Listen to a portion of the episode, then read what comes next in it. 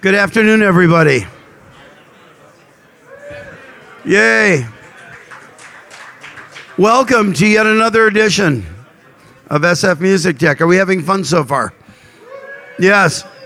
In the interest of seriously getting back on time here, uh, my name is Ted Cohen. I am the managing director of Tag Strategic, and uh, it's my pleasure this year to get to interview Jorge Rincon, who will introduce himself here and explain what he's doing. The idea of this session how many of you have been to a session before that I've moderated?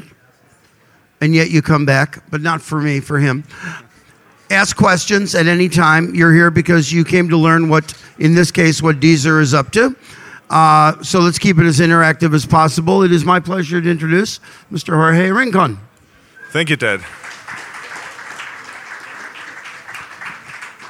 Thanks for being here. It's uh, my first time here at um, SF Music Tech. Uh, you guys can hear me? Yeah. All right. I'm uh, responsible for Deezer uh, business in, in North America, US uh, and Canada. Is everybody here familiar with Deezer? Raise your hand. Oh my God! Yeah, that's I wish. Good, uh, that's good product recognition. That's very good. That's Obviously, good. among brand recognition. people that are familiar with the music industry, yes, um, and uh, we're growing our brand awareness in, in the U.S. and in North America. So, um, back to you, Ted.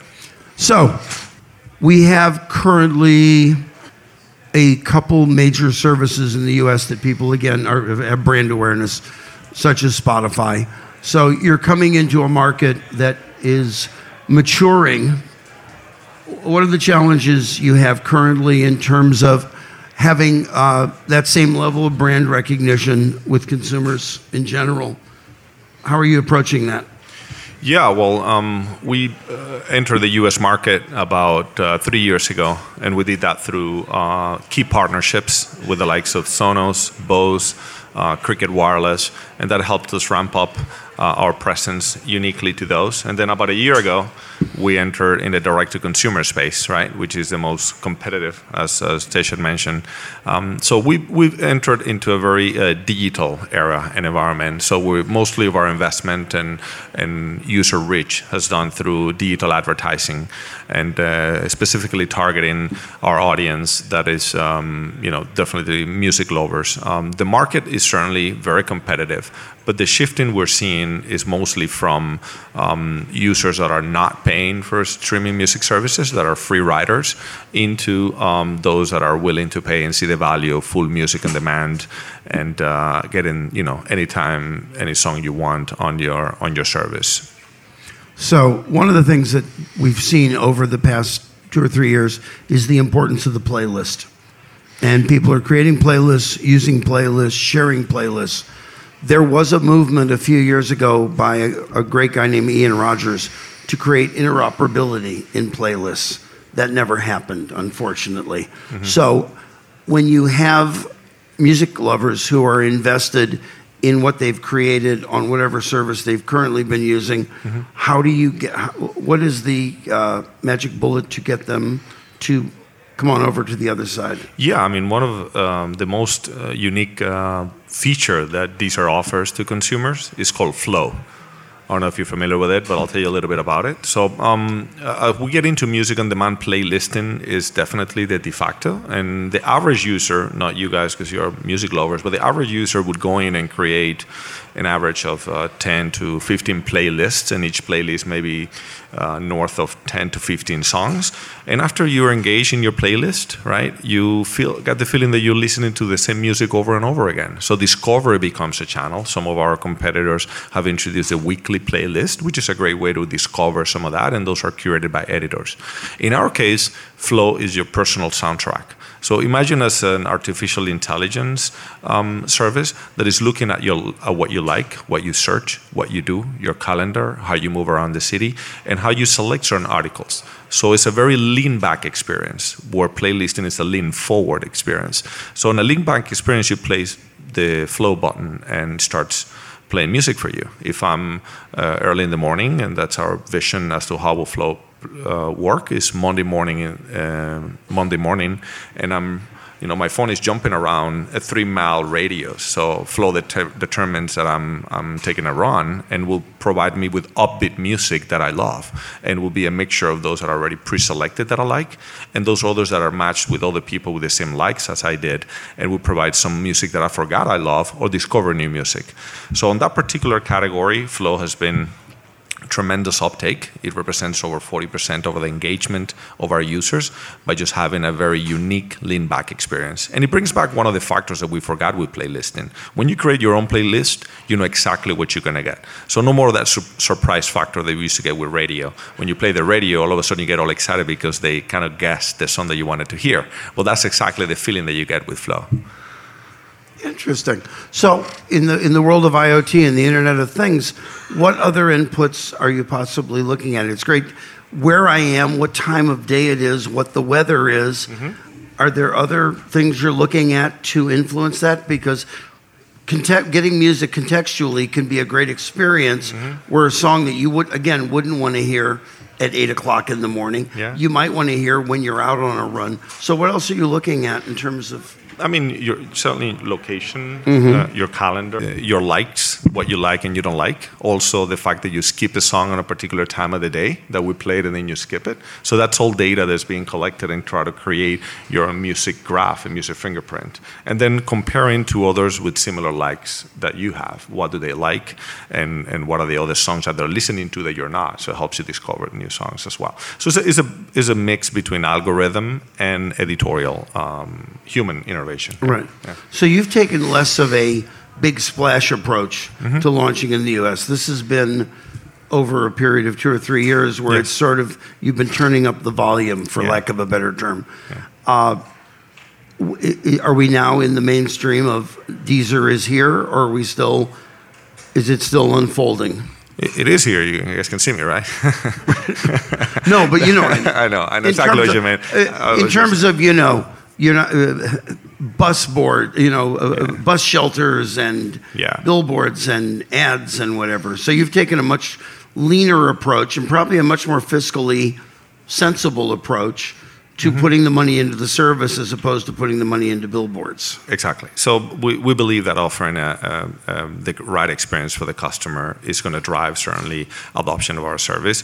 One of the things that, as you can see, happen in the industry is that music streaming continues to grow. Let- Let's not forget, only until 2016, music streaming became. So the question whether music streaming will be the way of the future, will be the revenue generator, just that myth was killed 2016. Now we're in 2017, the first year where it's the biggest contributor, and that biggest contribution comes mostly from paid subscription services. So we have a very frugal approach in, in the way we market and we address our service. One of the things that we could easily do is, you know, go way way overboard and, and spend a lot of money, and, and we've seen how other companies run out of money and then they get in trouble. So we manage in that sense very um, frugal and, and a very targeted approach. We've taken few strategies. One, for instance, has been sports partnerships. We're the exclusive uh, official music sponsor of the Barcelona Football Club.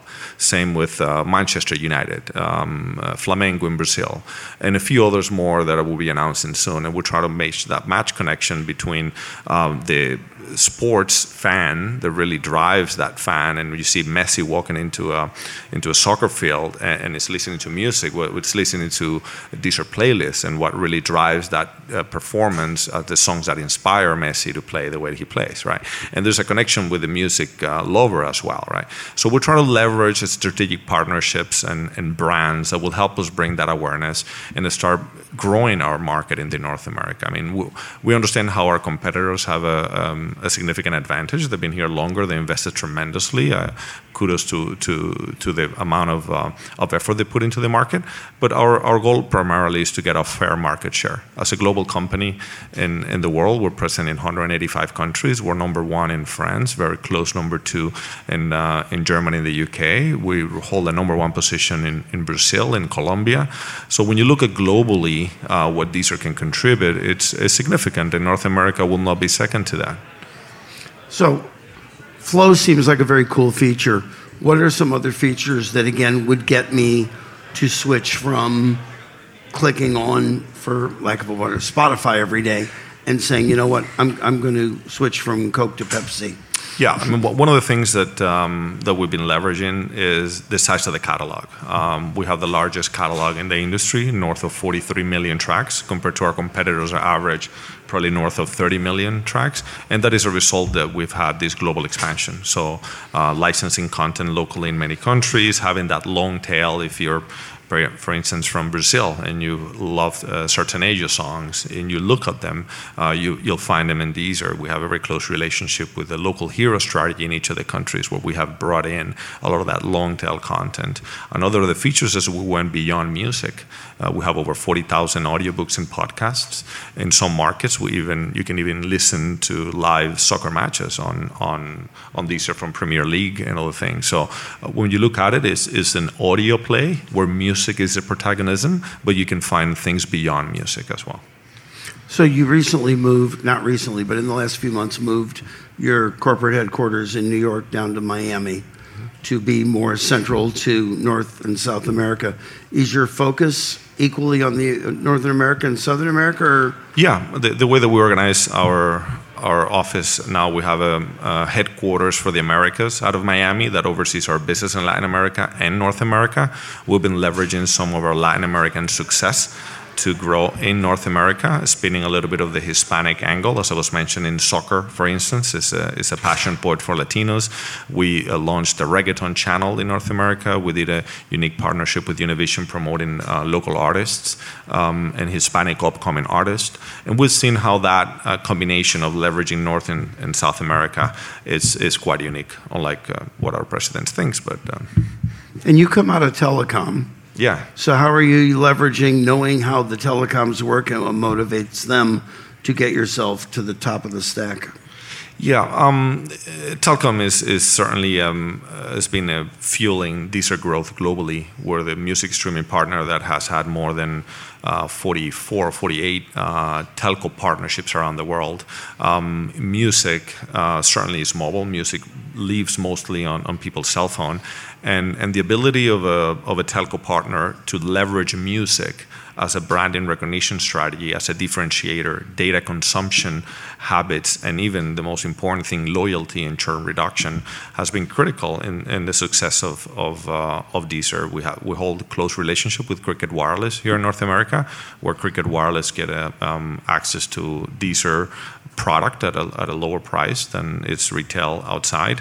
In Latin America, we do business with Tigo and TIM, and they bundle music as part of the data packages they sell, and has a tremendous uptake. I mean, we're talking about um, you know um, millions of users in, in in a short period of time. Can you make it to number two? And globally, yeah, we're top three globally. You're top three globally. Of course, North America, maybe not there yet, but no, but but that, that's not just aspirational; it's attainable. Yeah. Yes, of course. Okay, yeah. we have about a minute and a half left. If anybody has any questions, I didn't want to cut anybody out. Is there a question? Yes, in the back there, sir. You, loud voice as they run with you to run to you with a mic. So, as a product differentiator, Apple Music, Jimmy Iovine stated that he's starting to get, create like original shows and content to kind of bundle it with Apple Music as like a differentiator from the other platforms out there. I'm assuming, including Deezer. Do you guys have like an original content strategy, or what's your what's your I guess product differentiator from what your competitors are offering right now? You're referring to original content original or exclusive program, original programming? Well, j- j- in general, what's what's I guess the both, secret sauce yeah. or, the, or, the, Okay, uh, I'll tell you both. Um, we we certainly uh, made a statement that we will not play on the exclusive uh, content category. Um, what Apple did at, at, certain points, what they paid for exclusives, as well as Tidal did, etc. We believe that that is actually in the detriment of the business um, and not in favor of the business. So we will not, um, you know, do this window of exclusivity content and pay you know big amount of money just for a few uh, months or weeks of exclusive content. On the original content side, we, we do believe that's a, an, an, an, interesting play. Uh, many of our offices globally hold studios, our Miami office as well. We invite artists and they do um, original sessions with us. We record video, we put them in social media, and we believe on differentiating specifically on original content, but not necessarily on holding exclusivity windows. So I think you you recently announced the or the rebranding, I guess, of your high res tier hi-fi. What kind of uptake are you seeing, and, and any plans of moving into real high-res audio? Yes, by all means. We, we were early on, and it was called Deezer Elite. Uh, and uh, we still hold a strong partnership with Sonos, where we're the first uh, lossless quality, high value um, uh, music. So right now, hi-fi. Deezer hi-fi. It's available in Sonos as well as in many other um, high fidelity partners. And along those lines, also with the voice command, so Google uh, Home, uh, as well as Alexa and Sonos, you'll be able to um, stream in high quality, uh, lossless, the highest quality possible um, in there. So we, one of the strongest base, and most loyal base, Deezer has is along Deezer Elite. There are people that have tried our service and the highest quality possible. We had a lot more to talk about. We're keeping it all on schedule, so thank you very much. And on to the next. Thank you.